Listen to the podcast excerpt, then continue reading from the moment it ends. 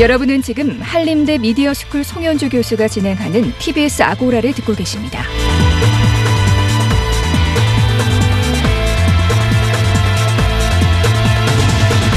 이슈의 논점과 사실관계를 짚어보는 두 번째 광장 시간입니다.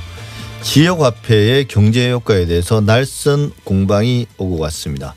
한국조세재정연구원이 지역화폐의 정책 효과에 대해서 비판적인 보고서를 내자 이재명 경기도지사가 나서서 얼빠진 보고서라는 표현까지 동원해서 강하게 반박했는데요. 정치적 공방으로까지 번진 지역화폐에 대해서 이야기 나눠보겠습니다. 최백은 건국대 경작과 교수 나오셨습니다. 안녕하세요. 네, 안녕하세요.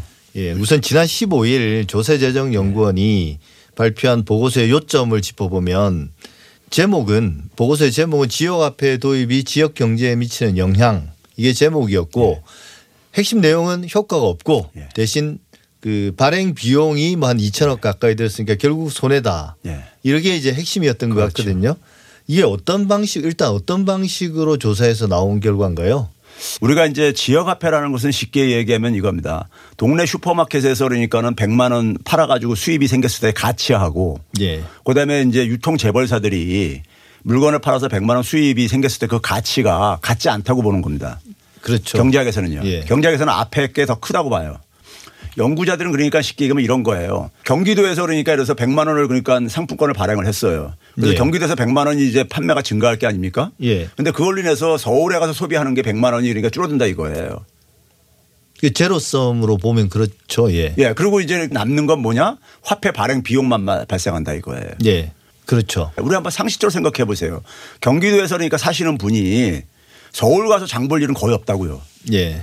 근데 경기도에서 그러니까 판매가 증가했을 때 어디가 타격을 보냐면요. 그 지역에 있는 대형 대형 유통마트들 이런 데가 수입이 감소하죠. 그렇죠. 실질적으로 예. 그렇죠. 근데 예. 이런 그러니까 대형 유통 어, 업체들의 가- 판매 감소를 인접 지역으로 이걸 치환시켜 버린 거예요.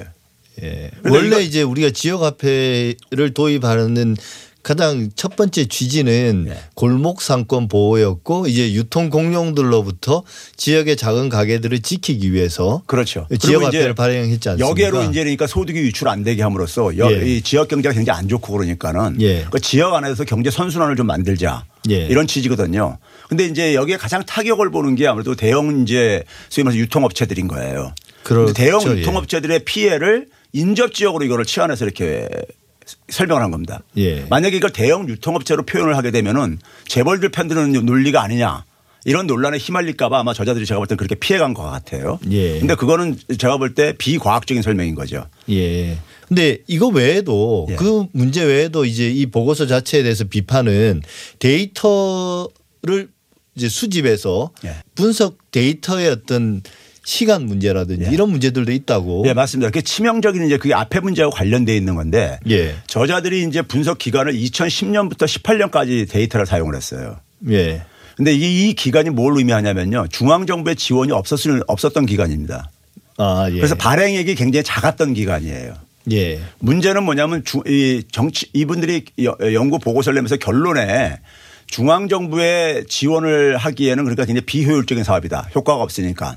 예. 근데 중앙 정부의 지원이 없었던 기간을 분석을 해가지고 중앙 정부의 지원이 불필요하다는 그런 그렇죠. 이런 식의 이제 결론이 나온 거예요. 예. 근데 문제는 뭐냐면 2019년부터 중앙 정부가 이제 지원을 하기 시작합니다. 그럼 그걸 분석해야죠. 그렇죠. 근데 예. 그 데이터가 없었냐? 있었었어요. 있는데 안 했다는 예. 거죠. 지난해 가지고 한국 지방행정정보원 같은 데서는 분석도 했어요. 예. 했는데 에, 이분들은 그러니까 더 이후에 했으면서 예. 2019년 데이터가 온전하게 다 이- 활용할 수 있는데 그걸 빼놓고 한 거예요. 그 의도적으로 데이터를 뺐다는 것은 예. 두 가지 가능성이 있죠. 예. 그 데이터를 넣어서 돌려봤더니 원하는 결과가 안 나왔거나 맞습니다. 혹은 진짜 실수로 몰라서. 그걸 넣지 않았거나 예. 어쨌든 이제 첫 번째 경우는 이건 심각한 연구윤리. 위반의 예. 문제일 수도 있는데 그게 결국은 정치적 의도라고 말씀하실 수도 있는 건가요? 합리적인 그런 에, 의심을 의심. 할 수밖에 예. 없는데요. 왜 그러냐면요. 이게 이제 2018년까지 했을 때 지자체별로 발행액이 굉장히 편차가 큰- 큽니다. 예. 경상북도 같은 경우는 한 1171억 원 정도 발행했어요. 2018년도 최대로요. 예. 근데 인천은 5억 분이 발행을 안 했어요. 근데 인구는 거의 비슷할 인구는 텐데. 아니죠. 인천이 30만이 더 많습니다. 아, 예. 더 많아요. 더 많은 지에서 5억 정도 발행을 했는데 1인당 이게 한 178원뿐이 안 돼요. 예. 그러면 이 상품권을 구입, 구입한 사람들이 쓸 용처가 예. 굉장히 제한적일 수밖에 없다는 거죠. 그러니까 사실은 뭐 대부분의 사람은 쓰지 않고 몇몇 사람만 썼다는 이야기죠. 그렇죠. 실제로는. 그리고 다 이제 그러니까 나눠 가진 건 아니니까. 이게 이제 그 판매가 이제 그러니까 영향을 미치는 게 업종별 차이가 있을 게 아니겠습니까? 예. 그래서 동네 슈퍼마켓이나 음식점에 대다수가 많이 쓸 거고 1차적으로. 예. 그 다음에 예를 들어서 뭐 개인 교습소라든가 이런 데는 그러니까 후순위를 쓴다거나 써도 예. 잘안 쓰는 분야들이죠. 그러니까요. 상품권 이런 것들이 그러니까요. 그렇죠. 그러면 예를 들어서 영향을 많이 쓰는 분야는 영향을 받을 수밖에 없는 것이고요. 예. 잘 안 쓰는 분야는 영향이 없을 수밖에 없는 거예요. 매출액 증가가요. 예. 그렇죠. 그래서 실제로 보게 되면 슈퍼마켓이나 음식점 같은 데는 증가가 확인이 되어져요. 예. 근데 안 쓰는 이 후순위 이런 저기 저 소비 용처 같은 데는 그 확인되기가 쉽지가 않거든요. 예. 그러니까 그거를 이제 그러니까는 활용하기 위해서 그러니까 저는 뭐냐면 화폐 바- 이 상품권 발행액이 굉장히 적었을 때 치명적인 어쨌든 간에 그 문제점을 가지고 연구를 하려다 보니까 18년까지 저는 제한했다고 보고 있고요. 예. 이게 19년, 20년을 포함하게 되면은 이거는 나타날 수밖에 없는 게 사람들이 받아가지고 쓸 수밖에 없는 게 이게 상품권이기 때문에요. 예. 그럼 매출액이 잡힐 수밖에 없는 거죠. 상식적으로 볼 때요. 예. 예. 그러니까 뭐 그 액수가 미미하던 시절에는 예. 사실은 액수의 효과 자체도 적을 수 있고 예. 그다음에 이제 업종별로 봤을 때 아예 그 뭐 예를 들면 마른 논에 물을 댔을 때 그렇죠. 아직 흘러가지 않는 곳도 많았을 그렇죠. 텐데 이제 2019년부터는 중앙 정부가 지원을 해서 발행 액수가 급증하지 예, 않습니까? 급증했습니다. 예. 그때는 이제 물을 왕창 넣었으니까 저 예. 구석까지 물이 흘러 들어갔을 가능성이 높잖아요. 근데 그걸 안 했다는 거잖아요. 그렇죠. 분석에서. 이분들이 여덟 개 업종으로 나눠서 분석을 했는데 예. 두개 업종은 그러니까 증가하고 사- 통계적으로도 의미 있게 나왔고요. 나머지 예. 여섯 개 업종은 증가는 확인되는데 통계적으로 의미가 없다 이거예요. 예. 그래서 이제 과, 과반수 이상이 절반 이상이 그러니까 의미가 없으니까 의미 없는 걸로 이렇게 해석을 한 거예요. 예. 근데 그건 뭐냐면 왜 의미 없게 나오냐면은 매출액이 굉장히 그러니까 적은 지역에서는 발행액이 적은 지역에서는 그런 이제 소위 후순위 이제 그러니까 사용 용처 같은 경우는 매출액이 안 잡힐 수가 있다 이거죠. 예. 근데 이제 앞서 말씀하신 것처럼 지역 화폐의 가장 큰 목적이 네. 중소상인 그러니까 자영업자들을 지원한다는 거고 그래서 이제 정부가 재정에서 일부분을 지역 화폐가 결국 할인해 주는 거잖아요. 그렇죠. 예. 뭐 결과적으로 보조해 주는 것이기도 하고 어 근데 일부 지자체들 같은 경우는 효과가 참 컸다. 그리고 예. 이제 구체적으로 지자체를 집어서 이야기해 보면 이제 과거에 예. 초기에 이걸 적극적으로 도입했던 성남시 이제 맞습니다. 이재명 예, 예. 당시에 이제 성남시장이었죠. 그리고 이제 경상남도 예. 이런 경우도 효과가 컸다는데 그 구체적으로 어떤 효과들을 봤나요?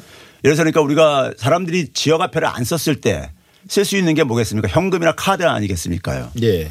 근데 그래서 카드 중에서 이제 그래서 BC 카드가 가장 시장 점유율이 높은 카드인데 BC 카드보다도 그러니까는 지역 화폐 그러니까는 사용액 승인액이요 두 예. 배가 넘어요.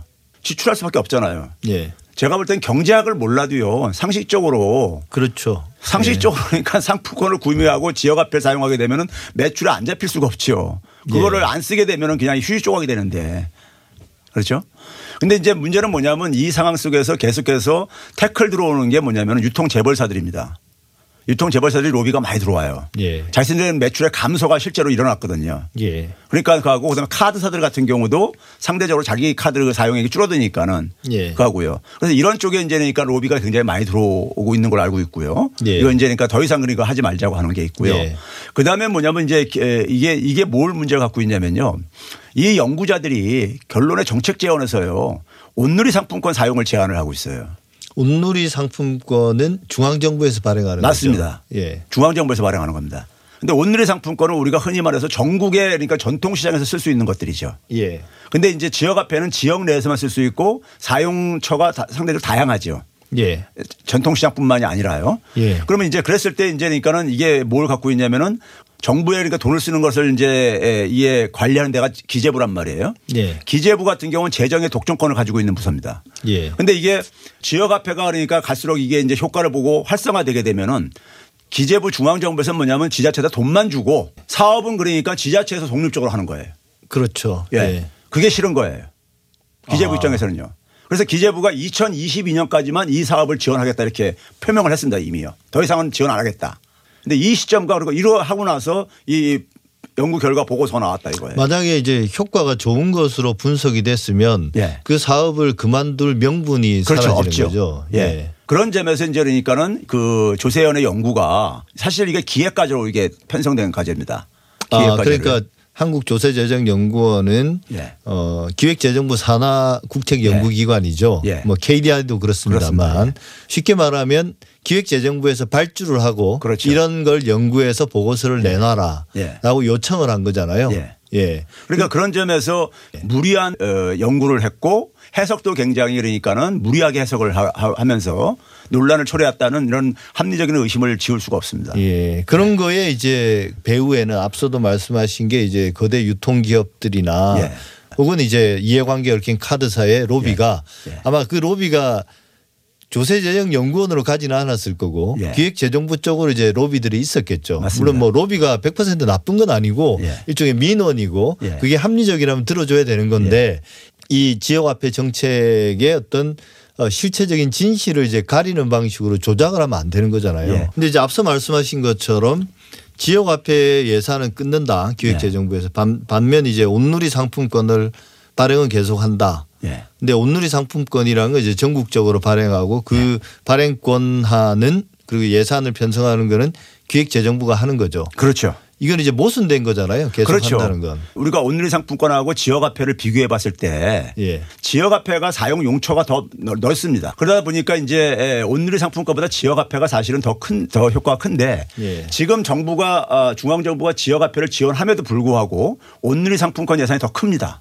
그 얘기는 결국 뭐냐면 온누리 상품권에 대해서 기재부가 굉장히 그러니까 거기에 대해서 애착을 가지고 있다는 것이고 근데 예. 여기에 지역화폐라는 변수가 등장하면서 지역화폐로 그러니까 예산 배분이 예. 배분이 구성이 바뀔 수가 있다는 이제 이런 위기의식을 느끼는 거죠. 그게 결국 앞서 말씀하신 기획재정부의 재정 국가 재정을 관리하고 예, 편성하고, 편성하고 예. 집행하는 권한이 지자체로 예. 이전되는 것에 대한 그렇죠. 어떤 예, 권한이 굉장히 축소된다고 생각할 수밖에 없는 거죠. 예, 사실 근데 그게 지방자치의 면에서는 예. 훨씬 바람직한 방향 그렇죠. 아닌가요? 그러니까 이게 뭐냐면 저는 과거 낡은 시대에서 새로운 시대로 전환하는 과정 속에서 저는 이것도 진통이라고 봐요. 예. 재정의 민주화 이런 과정에 있어서요. 예.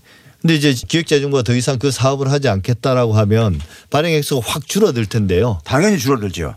18년까지는 없었었고요. 예. 지- 지원이요. 예. 19년도에 그러니까 3조 2천억 원을 지원했었어요. 예, 올해는 그러니까 한 이제 9조로 늘었, 늘었습니다. 예. 근데 그 9조를 발행하는 데 속에서 8%가 그러니까 중앙정부가 예산을 지원하는 거예요. 근데 이제 내년도에는 15조가 지금 정부에서 제출을 했어요. 예산에다가요. 예. 15조를 만약에 발행을 했을 경우에 중앙정부가 8%니까요.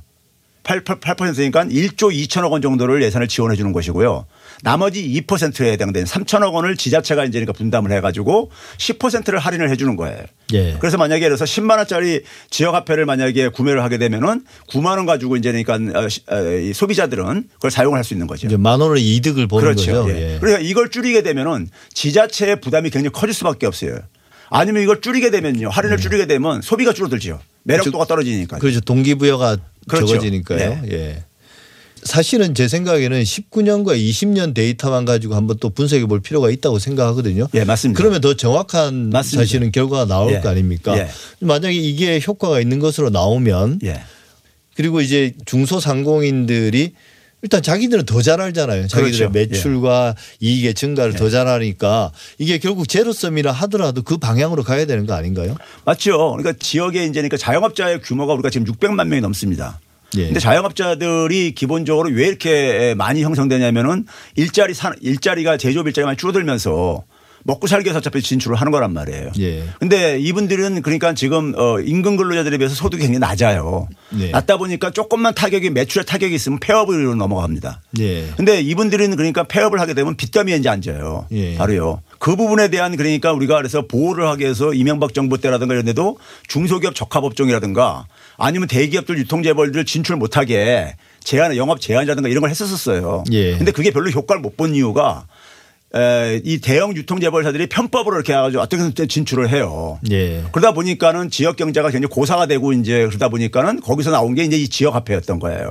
예. 이제 그런 점에서 그러니까 이 지역 화폐가 갖는 의미는 지금 우리나라의 그러니까 산업 생태계가 굉장히 약화되는 상황 속에서 지역의 경제를 최소한의 그러니까 유지시켜주는 하나의 저는 제가 볼 때는 마중물이라고 생각하거든요. 예. 그런 점에서 봐야 되는데 이걸 그러니까 유통 재벌사들의 에, 이 매, 매출이 감소했기 때문에 그거 증가한 만큼 그러니까 네. 경제적인 효과가 없다.